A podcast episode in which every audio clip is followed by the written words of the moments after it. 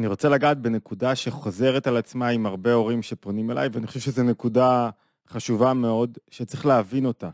הרבה פעמים אנחנו רוצים לעזור לילד, ואנחנו מסתכלים עליו מהצד, ואנחנו רואים שקשה לו, שהוא מתמודד, אנחנו לפעמים קצת מיואשים ממנו, הוא לא מקשיב, הוא מורד בנו, הוא לא מתפקד כמו שצריך, הוא לא עושה מה שצריכים ממנו, הוא מתפרץ. לא משנה כרגע, ואתם תכף תראו למה, זה לא משנה באיזה גיל הילד. זה לא משנה אם הוא בן 15, 17 או 25 או 35. לא משנה כרגע מה הגיל של הילד, והוא יכול להיות גם בן 10.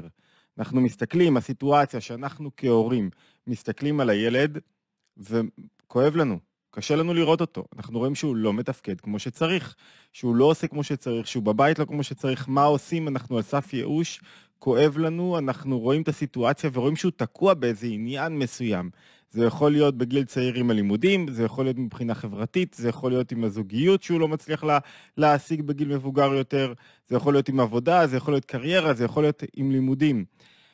והרבה פעמים הנטייה הטבעית שלנו היא להיכנס ללחץ ולסוג של ייאוש, ואנחנו מכניסים גם אותו ללחץ, וגם אותו לסוג של ייאוש. ויש כמה תשובות, רמדי, תרופות שהן תמיד עובדות. בדרך כלל, אתם תשימו לב שהורים שהם קשים וביקורתיים ובלחץ ומיואשים, זה לא יוצא טוב עם הילד. הוא יוצא, זה תמיד יגרור נזק. מה קורה לך כשמישהו מייאש אותך, כשמישהו לא מאמין בך? מה קורה? תחשבו על עצמכם, מה קורה לכם כשאתם מרגישים את הלחץ על הכתפיים? וואו, עוד לא, לא הצלחתי במשהו, לא התחתנתי, לא עשיתי, אין לי קריירה, אני לא טוב מספיק. מה קורה לי? מה עושה לי הלחץ הזה?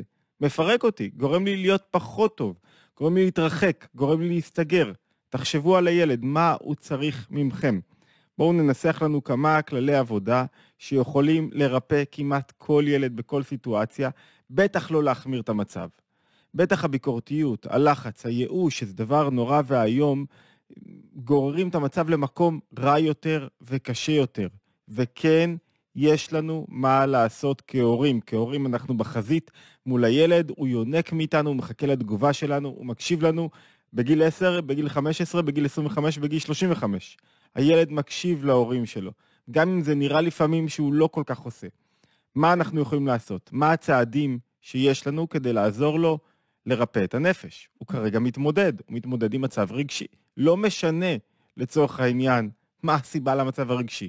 משנה מה נדרש מאיתנו, איזה מזון רגשי אנחנו נותנים לו. לפני שנעבור רגע על הנקודות, אני מזכיר, אנחנו בתוך התבוננות יומית. אמ, אתם מוזמנים, אם אתם אוהבים, מוצאים ערך בסרטונים, נשמח מאוד מאוד לקבל מכם לייק ושתירשמו לערוץ שלנו כדי שנוכל להגביר חשיפה. מה אנחנו יכולים לעשות? אחד, להסיר לחץ. לחץ לא מועיל, לחץ של הורים.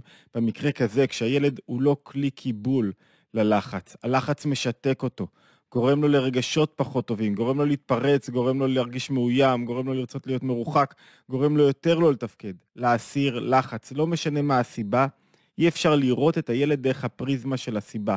זאת אומרת, נניח והסיבה היא כרגע שהוא לא עומד במטלות הלימודיות שלו. הלחץ שאני אכניס לו יגרום לו עוד יותר לא לעמוד במטלות הלימודיות. שחררו ממנו לחץ. הדבר השני זה לגרום לו להאמין בעצמו. הרבה פעמים ילד לא עושה, לא מתפקד, לא מצליח, כי הוא לא מאמין בעצמו. תגרמו לו להאמין בעצמו. איך?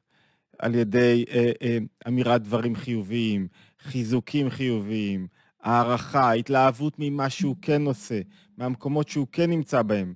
כל אלה משפיעים עליו מאוד ולעומק. תוך כדי הסרת לחץ. מה זה הסרת לחץ? שאני לא הופך את העניין, שבו הוא כאילו, בו תלויים הדברים, לא מנפח אותו כל כך. אז הילד יתפרץ פעם אחת. אז הילד לא עומד במטלות הלימודיות שלו.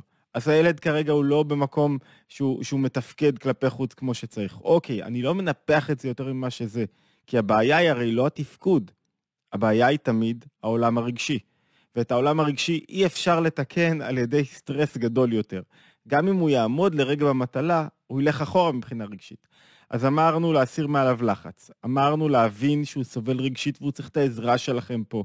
העזרה, אם אתם מיואשים, לא יעזור שום דבר. אמרנו אה, להאמין בו, להאמין במישהו באמת. זה חתיכת עבודה, כי אתה רואה את הילד שלך לא מתפקד כמו שצריך, ונדרש ממך להאמין בו. זה לא חוכמה להאמין בילד שמתפקד בהכל, מצליח בהכל, הכל מביא את המאיות, עושה הכל כמו שצריך. לא. אנחנו צריכים להאמין בילד שלנו כשקשה בו לו. ואז כשאתה מאמין במישהו כשקשה לו, הוא יפרוץ את הדרך שלו. נקודה שלישית, לעולם, לעולם, להורים אסור להיות מיואשים מהילד. זה הפך העבודה ההורית. זה הפוך לתנועה של הורים. הורים לא יכולים להיות מיואשים. להפך, הורים צריכים לחזק את הילד, לגרום לא להאמין. מה זה הורה? הורה הוא זרקור שמראה לילד, תראה, אתה תצליח, תראה תראה את האפשרויות, תראה את העולם מחכה לך. זה, זה התפקיד של הורה. ילדים לא צריכים הורה רק בשביל הזנה פיזית, כלכלית. לא, הם צריכים שההורה ייתן לילד תקווה, אמונה, בעולם טוב, בעתיד טוב. זה הדבר הראשון שיגרום לו לצאת לעולם ו- ולהתפתח בו. זו הערה מאוד חשובה גם לגבי טרדות פרנסה שנכנסות לתוך הבית, לחץ שנכנס לתוך הבית, הם מפרקים את הילדים, הם גורמים לילדים לא להאמין בעולם שאליו הם יוצאים, לא להאמין, לא להאמין בערך שלהם, לא להאמין במה שהם יכולים לעשות, לצאת מכווצים, מפוחדים. להפך, הם צריכים לצאת עם ביטחון, ידע, כלכלי, נפשי, פיזי, ידע, הבנה, לא אטימות, אבל לא סטרס, לא לחץ, לא מאוימים מהעולם. אז אמרנו להאמין לו, אמרנו לא להיות מיואשים, אמרנו לפרגן. נקודה נוספת שאני רוצה, חום, חום, חום וחום. הורים שיודעים לתת חום לילדים שלהם, מפרקים כל מיני מעקשים רגשיים. המעקשים הרגשיים נמצאים שם, ממתינים לילד בעולם. הוא מקבל חום מההורים שלו, הוא יוצא החוצה לעולם ויכול להתמודד. חום צריך להיות ניכר. כבר בטלפון, מאמי שלי, ולא חייבים על הטלפון הראשון לשים כל נושא שבמחלוקת, וכל הזמן לאמת אותו עם קשיים ולגרום לו ללכת לאחור. להפך, מה זאת אומרת חום? כשהוא מרגיש שפה טוב לו, פה נעים לו, פה מעריכים אותו, פה אוהבים אותו. ואז הוא ירצה לבוא, הוא ימצא את המקום שלו, הוא יתחיל להרגיש נוח, יתחיל להרגיש שמאמינים בו בבית. הרי האמון שנותנים בילד בבית מחזק אותו ומוציא אותו אחרת לעולם. כשהוא לא מרגיש אמון בבית, קשה לו לצאת לעולם כמו שצריך. הבית בונה לו את האמון. הבית זו המסגרת הקרובה ביותר. להאמין בו, לא להיות מיואשים לעולם.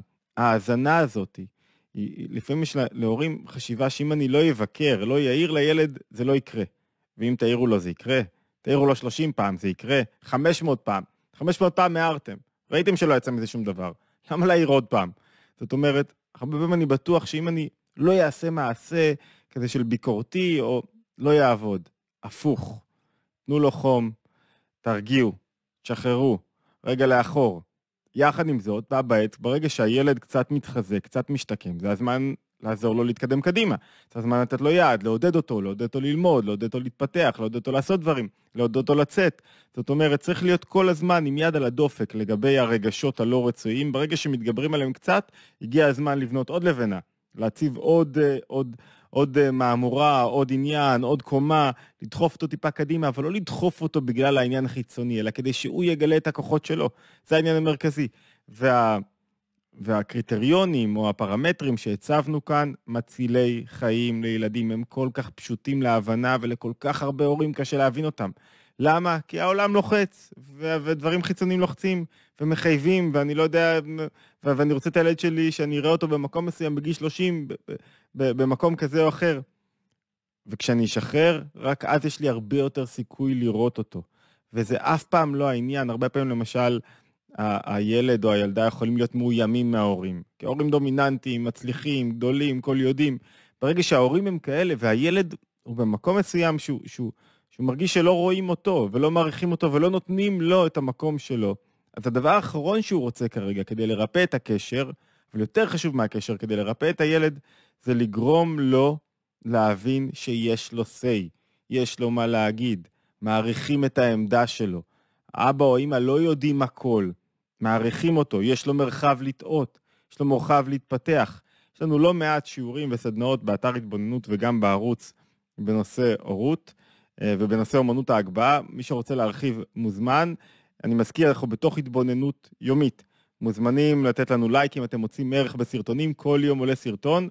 אמ, בנושא תורת הנפש היהודית, כולם מבוססים על תורת הנפש היהודית. לתת לנו לייק וכמובן להירשם ולשתף ולהשתמע בסרטון הבא. תודה.